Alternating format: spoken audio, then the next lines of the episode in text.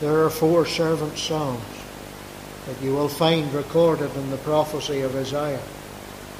Each one of them shows us a different aspect of the person and the ministry of the Lord Jesus Christ, a person and work. If you turn to Isaiah chapter 42 with me, please, I want you to notice there in Isaiah 42, and if you do have those markers, just put a wee marker in this place because we'll not take the time to take you over there, but we will refer to these portions of Scripture. And in Isaiah 42, we have here the perfect servant.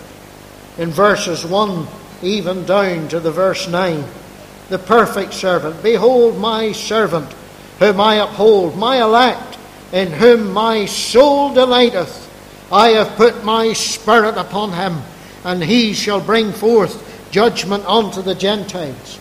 Some people speak of him as the spirit filled servant. And that is so true. We remember how that the Spirit, John in his Gospel said, that the Spirit was not given by measure unto the Lord Jesus Christ. And that reminds us tonight of the sinlessness of the Lord Jesus Christ. He's the one who is absolutely sinless. And I want to emphasize that tonight. For he can't be a Saviour unless he's sinless. There is what we call theologically the impeccability of Christ. Now, for the young people amongst us, the impeccability of Christ simply means not only did he not sin, but it means he could not sin. He could not sin. He was the one who was without sin neither was any guile found in his mouth. Now, would you turn over with me to Hebrews chapter 7? Because I want to emphasize this truth with you of the sinlessness and the impeccability of the Lord Jesus Christ. And you'll find a tremendous verse here that God gives his servant Paul to pen in Hebrews 7 and verse 26. And I want you to notice that there are those things that Paul says in this verse that you might think, oh, he's just simply emphasizing the same truth again and again by different means. But he's not. He's not. Because he's showing us different aspects of the high priestly ministry of the Lord Jesus Christ. And I want you to notice the first word he uses there speaking of our high priest, he says, A high priest became us who is holy. Look at that word holy. And it means holy of character. It's speaking of the birth of the Lord Jesus Christ and how Christ was pure even in his birth. Remember how the angel spoke to Mary the Virgin Mary, the mother of the Lord Jesus, and said to her in Luke 1 and verse 35, it's recorded there, that Holy One that shall be born of thee shall be called the Son of God. He's holy in his birth. But let's move along quickly. I want you to notice there's a second word used harmless. Here he is pure, there's purity of conduct that is spoken of. And remember how that the Lord Jesus could say that the prince of this world cometh and hath nothing in me. The Lord Jesus Christ fulfilled all righteousness. He did always those things which pleased his Father. Holy in his birth, harmless in his conduct. I want you to notice there's another word, undefiled. And this is speaking of his death. And I'm reminded tonight that he was, he was numbered amongst the transgressors, and he bare the sin of many. But the Lord Jesus Christ wasn't dying for his own sin at the cross. He was dying for the sins of those who would trust him and those who would accept him as Saviour. And I wonder tonight, are you one of those? One of those who has looked to Christ for salvation and for mercy. No, he was undefiled in his death. And remember how that Matthew records that he was laid in a new tomb, in a tomb that was hewn out of a rock. Eh, eh, there in Joseph of Arimathea's tomb, where never before had a body lain. Oh, isn't it tremendous to think of these things? And then I want you to notice finally the apostle says of the Lord Jesus, well, he says two other things separate from sinners. And that reminds us tonight of his current position. You might say, Where is Christ this evening? He's separated from sinners. He's exalted at the right hand of the Father in glory. And that's why Paul goes on to say he's made higher than the heavens. That tonight is why Christ can save you from sin. There's another servant song, you'll find it in Isaiah 49. Isaiah 49, verses 1 to 6. And in Isaiah 49, verses 1 to 6, we have him shown as the evangelical servant. He's not only the spirit filled servant, he's the evangelical servant.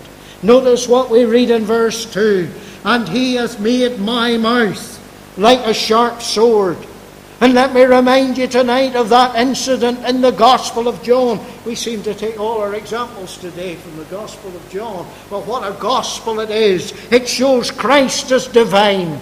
And in John's Gospel, you remember, after the feeding of the 5,000 plus the men, the women, sorry, and the children who were there that day, that in verse 14 of John 6, it's recorded how that they said, This is of a truth that prophet that should come into the world.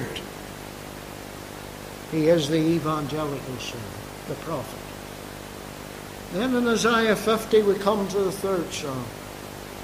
And there we have the obedient servant, showing Christ as devoted, Christ as faithful even unto the Lord. I want you to notice some of the verses through there. I want you to notice the verse number the verse number five. The Lord opened mine ear, and I was not rebellious, neither turned away back. Verse 7, I'm sure, will strike a chord with many, even of God's people, where it says, There I set my face like a flint. And that reminds us of that example, even in Luke chapter 9, where there were the Samaritans, and Christ would have gone into that city of the Samaritans, but how that they wouldn't have him. Because they saw that he had steadfastly set his face to go to Jerusalem, to go to Calvary, and to die on the cross. The Lord Jesus Christ said that my meat was to do the will of him that sent me and to finish his work. He's not only the spirit filled servant, the evangelical servant, the obedient servant, but we just read tonight those verses in Isaiah 52 and 3 for he is the suffering or the substitutionary servant. And there's no better verse in this portion to emphasize that than the verse 5 but he was wounded for our transgressions, he was bruised for our iniquities. The chastisement of our peace was upon him, and with his stripes we are healed. Tonight, what I want to do for the remaining time that's with us, I want to, I want to compare these servant songs. And I want to show you four things that there are that recur, that run through these servant songs. I want you to notice, firstly, it, it nearly goes without saying, but there is the servant of God. The servant of God. And in Isaiah 42 and verse 1, he's spoken of, Behold, be amazed at my servant. In Isaiah 49 and 3, Thou art my servant. In Isaiah 50 and verse 5, implying the service of Christ, he says, I was not rebellious. And then in Isaiah 52 and verse 13, Behold, my servant shall deal prudently. And whenever we think of the Lord Jesus Christ as servant, I believe there are three truths that come to mind. Oh, let me remind you tonight of the incarnation of Christ. The fact that the Word was made flesh and dwelt among us, and we beheld His glory, John penned, the glory as of the only begotten of the Father, full of grace and truth. Remember how in Hebrews Paul spoke of the Lord of the, the children as having flesh and blood, and how that the Lord Jesus took part of the same.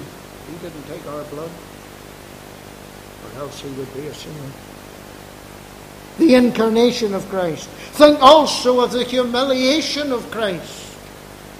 He is the one, if you turn back to Isaiah 42 and the verse number 5, you'll read there that He is the one who uh, created the heavens and stretched them out.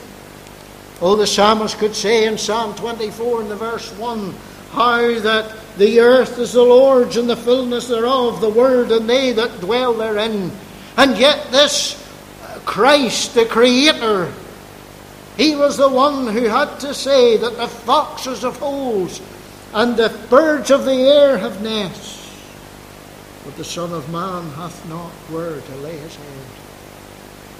We can simply go to Isaiah chapter 6, and we can see there that in that year when King Uzziah had died, Isaiah saw the Lord high and lifted up. Would, would to God our nation tonight would see the Lord high and lifted up. We've lost a great sovereign. And so it was in Isaiah's day. And his train filled the temple. And how there was that worship. He, because Christ is adored in heaven for they said, Holy, holy, holy is the Lord of hosts. The whole earth is full of his glory. And yet the Christ who is so adored in the glory, he made himself of no reputation and took upon him the form of a servant. Can you imagine the humiliation of Christ? Can you imagine him listening to the vile words of men? Can you imagine walking amongst men because he knew the hearts of men and he knew he knew the wickedness that filled their hearts? Can you imagine the creator of this earth and universe? Can you imagine him looking out upon it and seeing what sin had done? For this earth groans to the day of the coming again of the Lord Jesus Christ all to save a lost mankind. But there's also another thought here when we think of the servant of God, there's the honour of service. The Lord Jesus Christ said, Lo, I come in the volume of the book. It is written of me, I delight to do thy will, O my God. And it's a tremendous honour, child of God, to serve the Lord of glory. I can emphasize it very easily by taking you, uh, I'll not do it, you do it at home, to the epistles of the Apostle Paul, and how often he referred himself to himself as the servant of God or the servant of Jesus Christ. It was a badge, as it were, of honour. And the Apostle Paul counted it a tremendous privilege to serve his Lord and to serve his God. And tonight, if you're a child of God, could I beseech you tonight, as the Apostle Paul did, by the mercies of God, that you would, Christian, present your body a living sacrifice, holy, acceptable unto God, which is your reasonable service. So here we have the servant of God, the Lord Jesus Christ. But let me show you something secondly. I want you to see that there is another recurring theme throughout these Psalms, and it is the scorn of man. The scorn of man. We see how man viewed the Christ of God. And the sad truth is, believer, it's how we once viewed Christ. It's how we once thought of Him. In Isaiah 42 and the verse 4, we read the words, He shall not fail nor be discouraged And I believe that reminds us that even though the Lord Jesus Christ would meet with much opposition and an ungrateful world, he would neither be despondent nor discouraged. In Isaiah 49 and the verse 7, it's recorded that the Redeemer of Israel and his Holy One, to him whom man despiseth, to him whom a nation abhorreth, Oh, they despise Christ. They abhorred the Saviour. In chapter 50, in the verse 6, it's recorded of the Lord Jesus that he gave his back to the smiters and his cheeks to them that plucked off the hair, and he hid not his face from shame and spitting. It might amaze you to know that even today in Eastern countries, in their culture, if someone has an abhorrence or a disdain for a person, they spit. It's a horrible, horrible habit. It's a filthy thing. But they still do it, even to this day. And imagine that. They abhorred Christ, they disdained him, they rejected him, and thereby they spat upon him. In Isaiah 53 and 3, we're told he's despised and rejected of men. They hated our Saviour without a cause. And if we had been among the crowd that day that stood before Pilate, we too would have cried out, Let him be crucified. Rejection of men, the wonderful truth is, cannot change Christ's glorious uh, possession, his, the fact of who he really is. Remember, we read these words in 1 Peter chapter 2 and verse 4 that he is a living stone. Listen, disallowed indeed of men. But here isn't the order so important. But chosen of God. And it matters not that men reject Christ and men despise Christ. The truth is that his glorious person can never be changed, his position can never be altered because he's chosen of God and he's precious to God. Oh, what a glorious, glorious Saviour is our Lord Jesus Christ, the scorn of men, the servant of God. Let me show you, thirdly, the suffering servant the suffering servant or the suffering Saviour. And throughout these servant songs, the suffering of Christ, they're divided into his physical sufferings and also into his spiritual sufferings. And tonight we have to acknowledge with the words of that little little poem, but none of the ransomed ever knew how deep were the waters crossed, nor how dark was the night which the Lord passed through ere he found his sheep that was lost. We have no idea of the true depths of the sufferings of our Saviour to redeem us from sin. But remember the physical sufferings. We've already touched upon it in Isaiah 50 and 6. How that he gave his back to the smiters and his cheeks to those that plucked off the hair. In Isaiah 52 in the verse 14, we read this portion a little earlier, and how it says his visage was so marred, more than any man, and his form more than the sons of men. And in the Word of God, whenever the word so is used, it is speaking of something that is immeasurable. Immeasurable. You can't quantify it.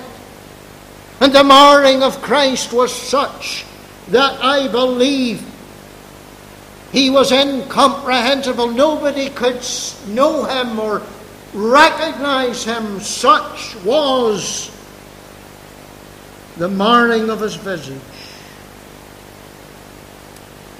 Whenever the people came in Luke 23 and they saw the Saviour on the cross and what was done, they smote their breasts they return.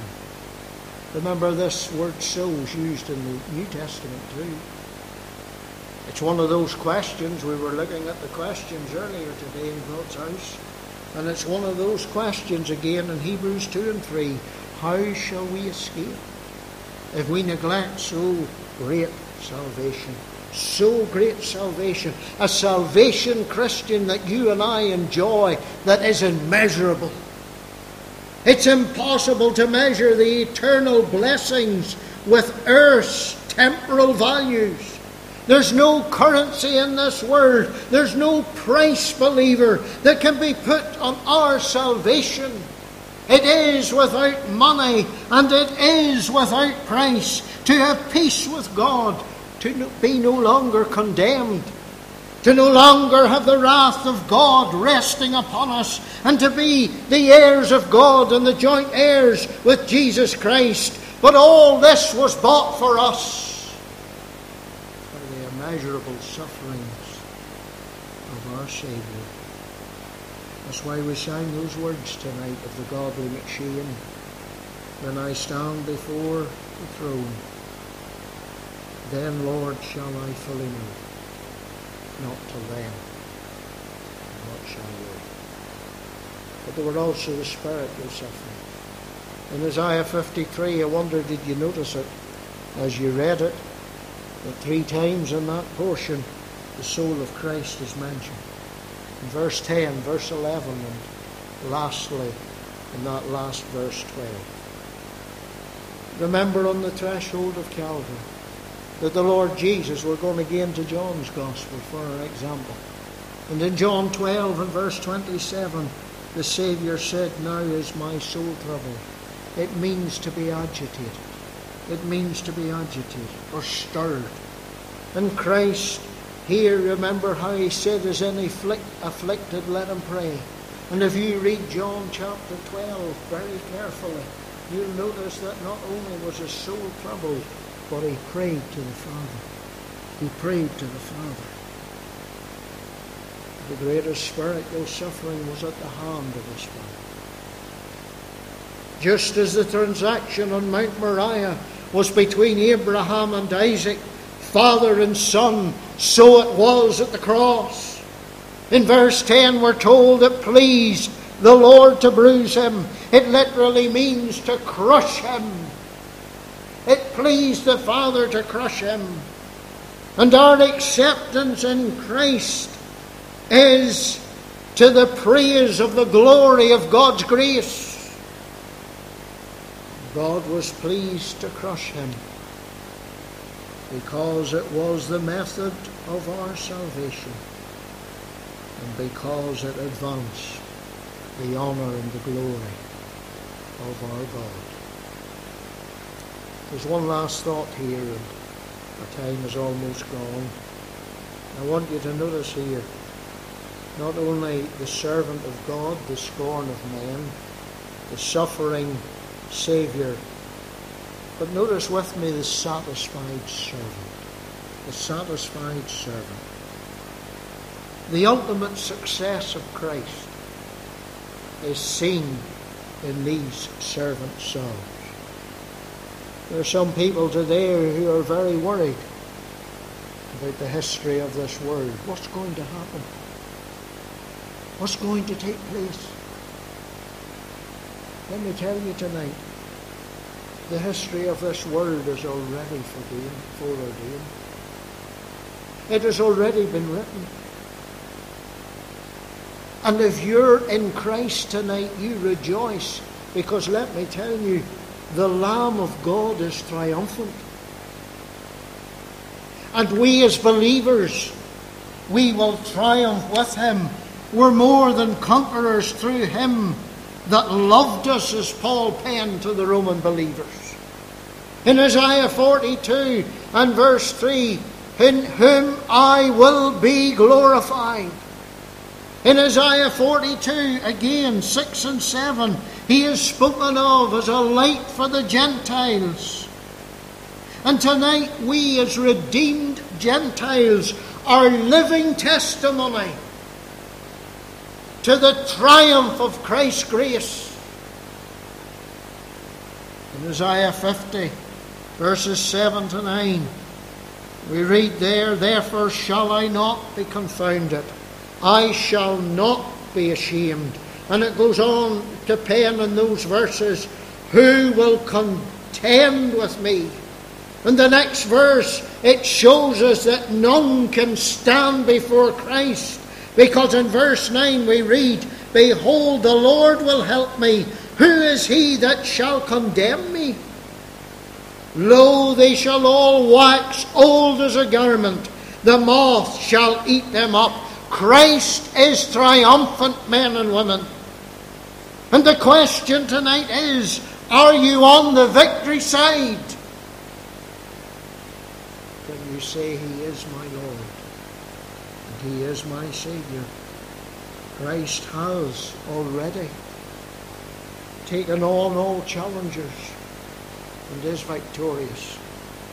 And any challenger that he may face, he will also be victorious. And as, and as Isaiah 53 and verse 11 reminds us, he shall see of the travail of his soul and shall be satisfied.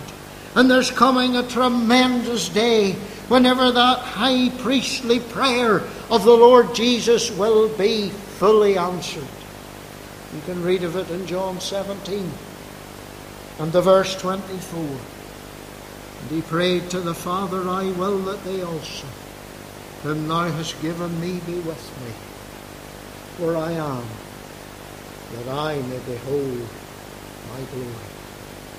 And there's coming a day of great satisfaction for Christ. There's coming a day when he will truly say of the travail of his soul and be satisfied, when they will come from the east and from the west, from the north and from the south, shall sit down in the kingdom of God. The servant songs of Isaiah. Each one reminds us of Christ.